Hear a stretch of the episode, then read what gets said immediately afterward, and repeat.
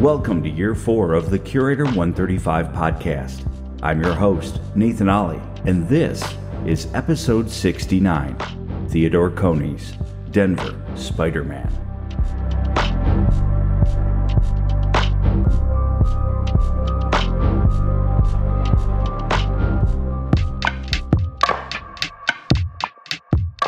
Hey, while I have your attention, if you're like me and don't know much about investing, Acorns makes it easy to save and invest.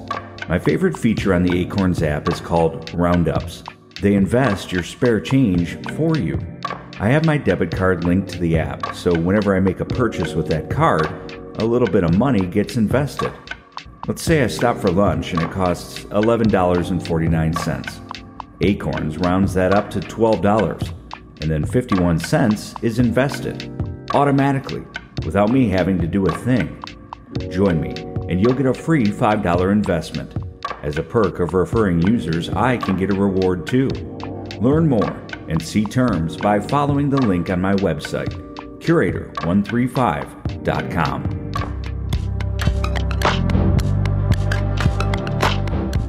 Theodore Edward Coneys was born on November 2, 1882 to parents Thomas and Isabel. At the time, Thomas was 38 years old and Isabel 31. Theodore spent his formative years in Petersburg, Illinois, where his father worked at the hardware firm Coneys and Langford.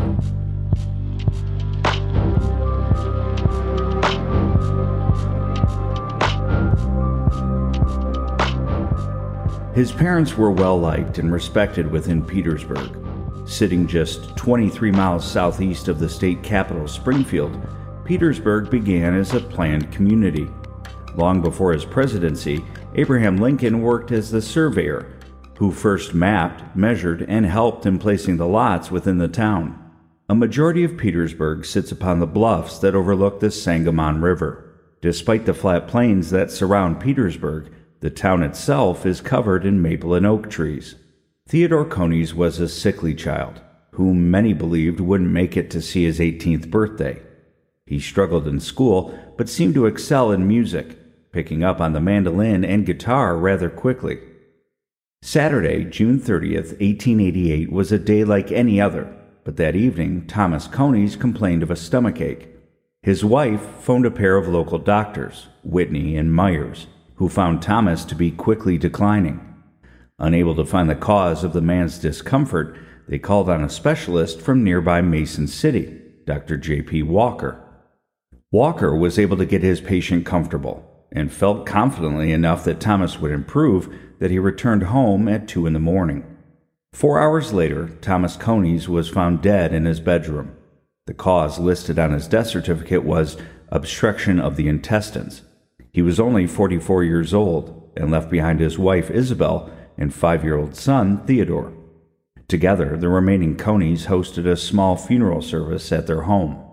In his early teens, Theodore and his mother left behind the comfort of their small Illinois town and moved over 900 miles west to Denver, Colorado. By 1899, Theodore was still battling various illnesses, but managed to graduate from the School of Music with a certificate in mandolin and guitar. He floated from job to job, unable to keep employment due to his health. After joining the Denver Guitar Club, he formed a bond with a slightly older gentleman named Philip Peters. Mr. and Mrs. Peters often enjoyed the company of Theodore and his mother, Isabel. Aside from Philip and his wife Helen, Coneys wasn't fond of people in general. He'd later be quoted as saying, I hate people. They're cruel. One reason for that sentiment occurred in August of 1899, when Isabel and her son took on a boarder in hopes of making some extra money. The man, named George Huff, was supposedly a moneylender and offered to help make the Coneys some cash. Huff would pay 5% a month on a loan from Isabel. In turn, he would loan out her money in smaller chunks to nearby railway workers for 10%. Isabel negotiated a loan on the family property back in Illinois and secured $5,000. George Huff forged a telegram and had the money wired to himself. That happened on a Friday, and by Saturday, he was gone. Huff was found months later in a different state. By then, he was destitute and had lost all the money he scammed. Isabel, who had only wanted to better take care of her son, would never be the same. In 1911, Isabel fell ill and passed away at the age of 60. Theodore Coneys, now nearing 30, was alone, no spouse and no family to speak of. The Peters couple, Philip and Helen, did all they could to provide Theodore with company and warm meals, but with no ties to Denver, he soon hit the road. Not much is known about Theodore's actions and whereabouts over the course of the next 30 years. He moved often and struggled mightily. The longest he was able to hold on to a job was during a stint in Tonawanda, New York, where he worked as an advertising salesman for two years. In April of 1941, he returned to Denver with little more than the clothing on his back.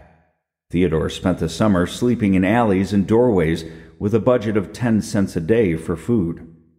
As fall arrived and the weather turned cooler, Theodore weighed his options. He could move further west and avoid the cold or find a more permanent shelter. That's when he remembered his old friend Philip Peters. Theodore Coneys approached the home at 3335 West Moncrief Place, unsure of what he would say to Mr. and Mrs. Peters. Maybe he would ask for a place to stay. Maybe he would ask for money. He'd become an expert in begging. He wasn't even sure if they'd remember who he was. Thirty years of nomadic life had worn and aged him. He knocked on the door and waited for it to open. It didn't. No one was home. Helen Peters had broken her hip recently in a nasty fall. She was recovering at nearby St. Anthony's Hospital. Mr. Peters, a retired office worker with Denver and Rio Grande Western Railroad, spent a majority of each day at the hospital by his wife's side. Now, Theodore had another decision to make. Should he let himself in? The brisk September wind made the decision for him. He didn't want to be outside any longer. Theodore entered the Peters home. It hadn't changed much from what he could remember. He slowly passed through each room looking for a place to call his own. Once upstairs, the man searched through the pair of bedrooms. Inside the closet of one of the rooms, he noticed an access panel to the attic above. After maneuvering himself through the tiny opening, he found himself inside an unused portion of the house. It was only three feet high and five feet wide, but it was a place he could call his own that would keep him out of the elements. In the beginning, Coneys would stay absolutely still, sometimes even holding his breath as he waited for Philip to leave the home. As time went on, he got bolder, sometimes following the homeowner around under the cover of darkness. It was a thrill for Coneys, who had never experienced the feeling of having power over someone. For the next few weeks, Theodore Coneys occupied the tiny space. When Philip Peters wasn't visiting Helen at the hospital, he was often at the home of the Ross family next door. They'd promised Helen that they'd take care of her husband, keeping him fed during her recovery. Theodore took advantage of the alone time, exiting the attic and slipping downstairs to rummage for supplies. He was able to splice into the home's wiring system and install an outlet. He stockpiled canned goods, making sure to only remove a few at a time as to not draw suspicion. He also pieced together a radio to help him pass the time. The pattern continued until Friday, October 17th. That afternoon, Coneys listened for his old friend to leave the house. Once he was sure that he was alone, he crept through the narrow passageway between the attic and the bedroom. He quietly worked his way towards the kitchen, where he opened the icebox to see what was available. But Philip Peters hadn't left the home. Instead, he'd laid down to take a nap. The rustling coming from the kitchen awoke the 73 year old man, who approached the intruder with a cane. Theodore Coneys had seen the revolver that the Peters couple kept in the kitchen before. Instinctively, he grabbed for the weapon, deflecting the blow of the cane. He grabbed the gun by the barrel and brought the butt end of the revolver down on Philip Peters' head. Peters crashed to the ground, dizzied by the hit, but managed to stumble into the living room. He reached for the phone, and Coneys struck him a second time. This time, Peters wasn't moving. Coneys needed to act fast. His initial idea was to grab as much cash as he could and then flee the scene. Philip Peters hadn't recognized him after 30 years. He was sure of it. As he went to grab a handful of cash, he heard his old friend in a bedroom now, making another attempt at calling the police. With the gun back in the kitchen, Coneys grabbed the first thing he could find a cast iron stove shaker handle.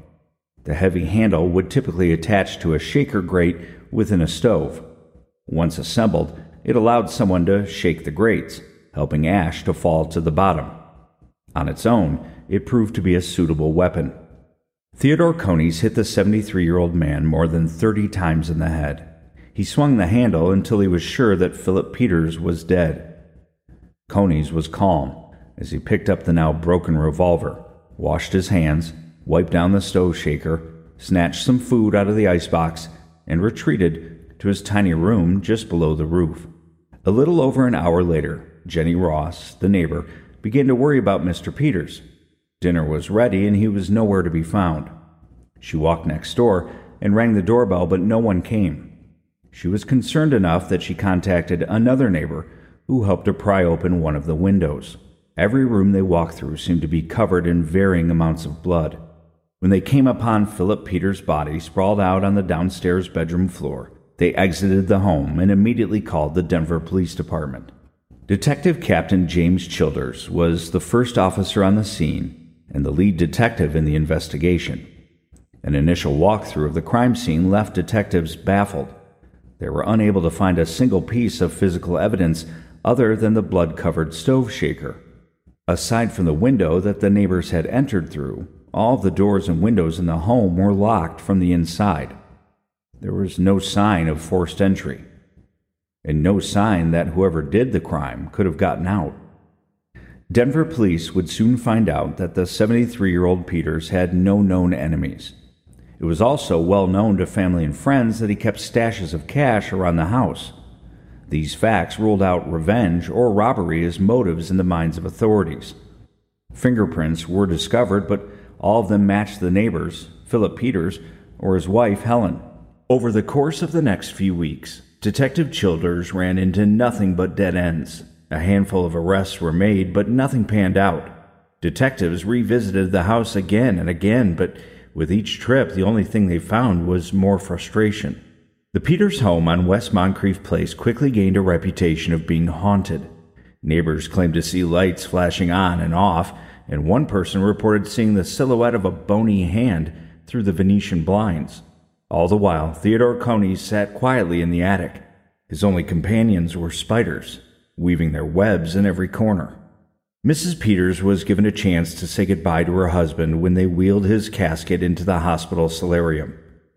Four weeks later, she was returning to her home as a widow. A nurse was brought in to live with and care for Helen. From the moment they arrived, things felt off. Food was often missing. There were strange sounds at all hours of the day, and things were found out of place. Helen was hard of hearing, but the nurse wasn't. It got so bad that the nurse quit, no longer able to handle being in a haunted house. A new nurse was brought in, but she didn't last much longer than the first. One of those nurses, Miss Hattie Johnson, actually saw Theodore Coneys standing at the top of the stairwell one evening. She swore it was either a skeleton or a ghost and quit that night. Eventually, there were no more nurses left that were willing to move in with Helen, no matter the pay. After the new year, Helen Peters moved in with her son and daughter in law in nearby Grand Junction. The house stood supposedly vacant for months Strange sounds continued to be heard by neighbors, and depending on which way the wind was blowing, horrible smells wafted from the home. In the colder months, Coneys nearly froze to death. In the warmer months, the ventless attic nearly baked him alive. Police spent countless man hours watching the home and never saw or heard anything.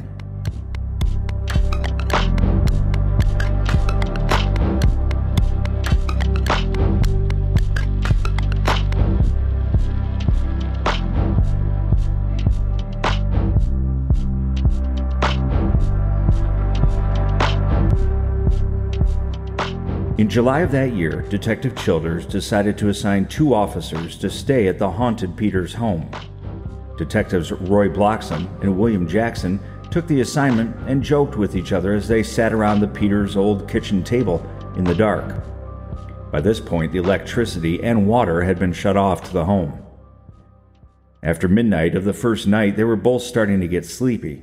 Then, at 2 a.m., they were jolted awake. Footsteps, clear as day, were heard above them. Any prior skepticism was quickly eliminated as they drew their guns, flipped on their flashlights, and took off up the stairs. They heard the intruder's footsteps running from them and watched a closet door slam shut in a room ahead of them. Bloxam ripped open the closet door and saw a pale, thin leg disappearing into the hole above them. The detective grabbed hold of Coney's leg and pulled as hard as he could.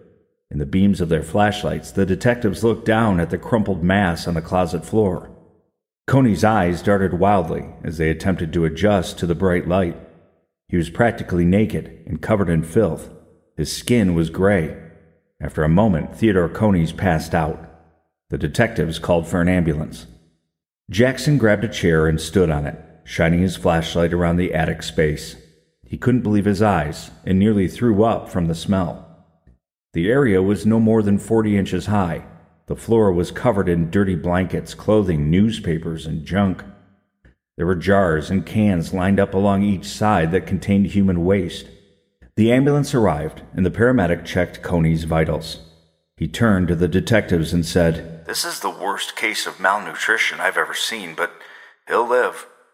Bloxam and Jackson brought him to his feet and led him downstairs to the kitchen. He stood around six feet tall, but at the time of his capture weighed less than 80 pounds. Aside from the malnutrition, Coneys was incoherent and in shock.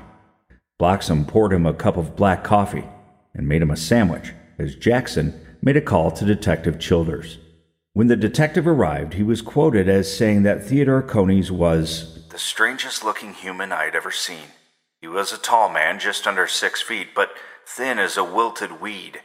His dirty hair hung low over his ears, and his skin was the ugly, unwashed gray of an overcast sky.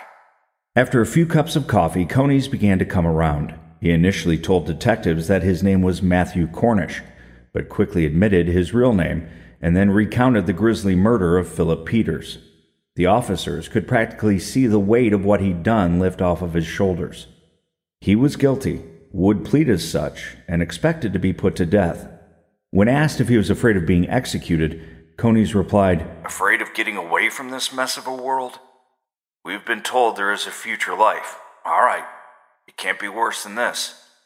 As Coneys was arraigned, another detective named Fred Zarnow was quoted as saying, A man would have to be a spider to stand it long up there. His quote led to Theodore Coneys being referred to as the Denver Spider Man by newspapers around the country. Despite the guilty plea, the district attorney Joseph Burke filed first degree murder charges on August 4th of 1942. On August 7th, Selective Service officials met with him in the jail so that they could give him an official draft registration card. He'd missed the registration for his age group in April as he was hiding inside of the Peters attic. It would be unlikely that his country would call upon him, but he wasn't excluded from registering for World War II. On September 1st, as his defense team continued to come up with ways to push back the trial, Theodore Coneys was taken to the Denver General Hospital. Already in rough shape from his living conditions, he'd now fallen ill with pneumonia. By the middle of the month, a new trial date was set. Coneys would face a jury of his peers on October 27th. The trial began on time. Despite his signed confession, Coneys pleaded innocent. The district attorney was pushing for death by gas chamber. Coney's court appointed attorneys were seeking life in prison as an alternative. It was a short trial, and in the end, the jury only deliberated for two hours. 59 year old Theodore Coneys was found guilty for the murder of Philip Peters. His sentence was life in prison. When asked how he felt about spending the rest of his days behind bars, he answered, Now I feel safe. I'll have a better home than I've had in years. On July 21st of 1943, a little less than a year after detectives found Theodore Coneys scampering into his hideout, Helen Peters succumbed to her illness and heartbreak. Theodore Coney spent the next 25 years in prison until his death in 1967. The last few years were mainly spent in the prison hospital. He was 85.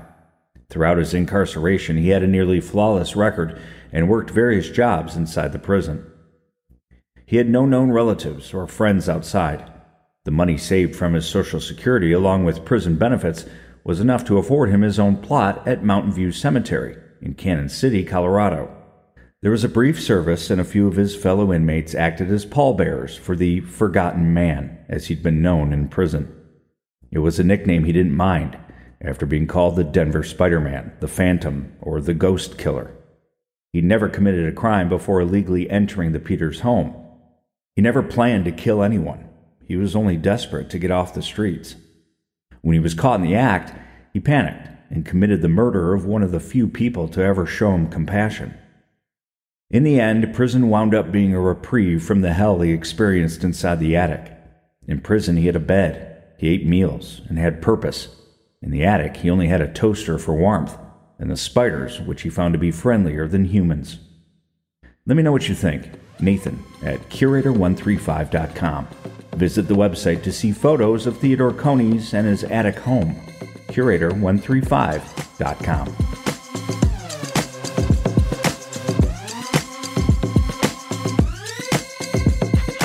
If you enjoy this podcast and want to be a bigger part of it, consider becoming a patron. Head to patreon.com slash curator135 and join Dave, David, Jim, Marie, Laura, Vicky, and Chris. There are three tiers of support, or you can name your own donation. Thank you, patrons. I could not do this without you. Like, follow, and subscribe to Curator135 on Facebook, Instagram, YouTube, X, and TikTok. If you enjoyed this or any of my other podcast episodes, don't forget to leave a five star review. As always, thank you for listening. And remember, be good to one another and be creative. The world needs you. 143.